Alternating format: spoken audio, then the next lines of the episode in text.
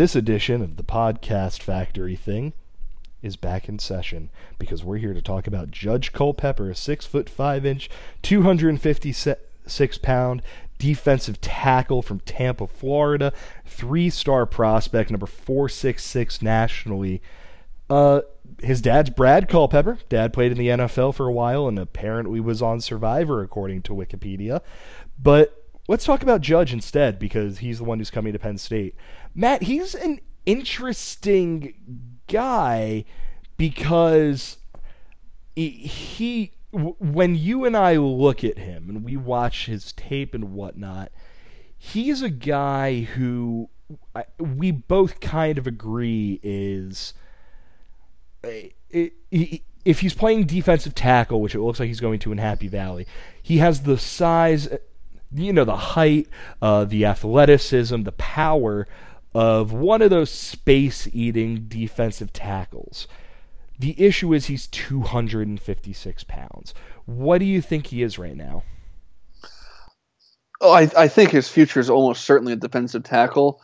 And there's a reason we, we do this. We, we make these comparisons as fans because it's an easy way to kind of explain what we see. He reminds me a little bit of, um, let's say, a poor man's Anthony Zettel, where um, and if you look at 247, he's actually um, ranked as a def- as a strong side defensive end um, in, in, the composite rankings. But like we said, we kind of project him at defensive tackle because he's already 254 pounds.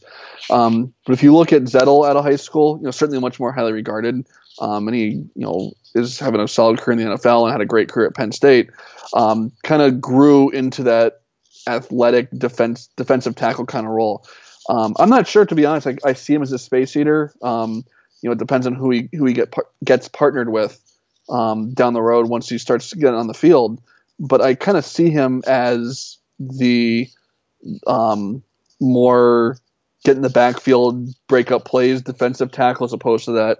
Um, and I don't even ask for the three versus three technique versus the one technique. I think the three is the one that's more athletic, and the one's more of the eat up blockers and let your linebackers come in and, and make plays kind of guy. But um, I digress there his he's athletic. Um, he plays played tight end for uh, Plant High School in Tampa. He um, you know certainly you know has the the background of a guy who played um, you know as the son of, of, a of a player. You know, kind of um, you can kind of see it just in, the, in his video the way he he goes about his business. He's um, not your typical high school player in a lot of ways, where he um, you know has a more of a professional demeanor about him, if you want to think of it that way. Um, but he's one of the guys I'm more excited about because I think he's in that mold of guys of what Sean Spencer is trying to recruit on the defensive line. It's just big athletic guys that will get on campus and then we'll figure out what to do with them. Um, you, you know, he obviously didn't recruit Zettel, but he kind of grew into that defensive tackle um, with Sean Spencer.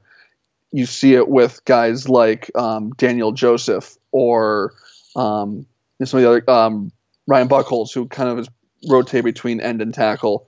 Um, Daniel Joseph is a guy who we think will you can play both spots. So get them on campus, get them in the in the weightlifting program, get them eating eating better, and see what happens. You know, see what they become. Because um, he he certainly has the athleticism to play um, either inside or outside on the line. And I, I, the thing that just has me so interested with him is, like we mentioned, he played tight end and he played defensive end both in high school.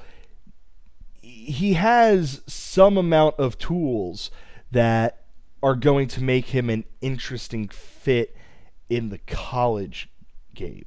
Um, I don't know what his best position is. I don't know if he's going to be the kind of guy who steps in immediately and, uh, you know, he seems like a rather uh, low ceiling, high floor kid.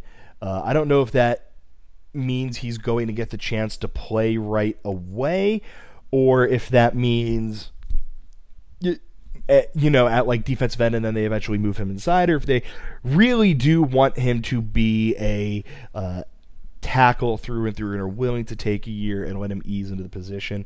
My guess is it's going to be that. I don't think we see him right away, uh, but I won't be surprised if it takes him a year of, you know, getting into a college weight program, putting on some bulk, and then joining Penn State's notorious uh, defensive line rotation.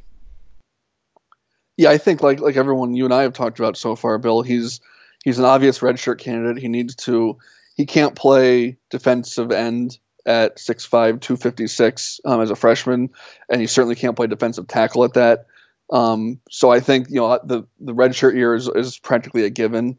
Um, and I think the the bigger question, like we've been saying, is when he does see the field, and I think it's probably 2020 at the earliest. It's, he's a hard he's a guy I have a hard time seeing playing any significant snaps um, until his you know redshirt sophomore year. At this point, um, the big question is is where do he, does he take those snaps? Is it on the end or is it on the inside? In the criminal justice system, blah blah blah blah blah. Duke Duke.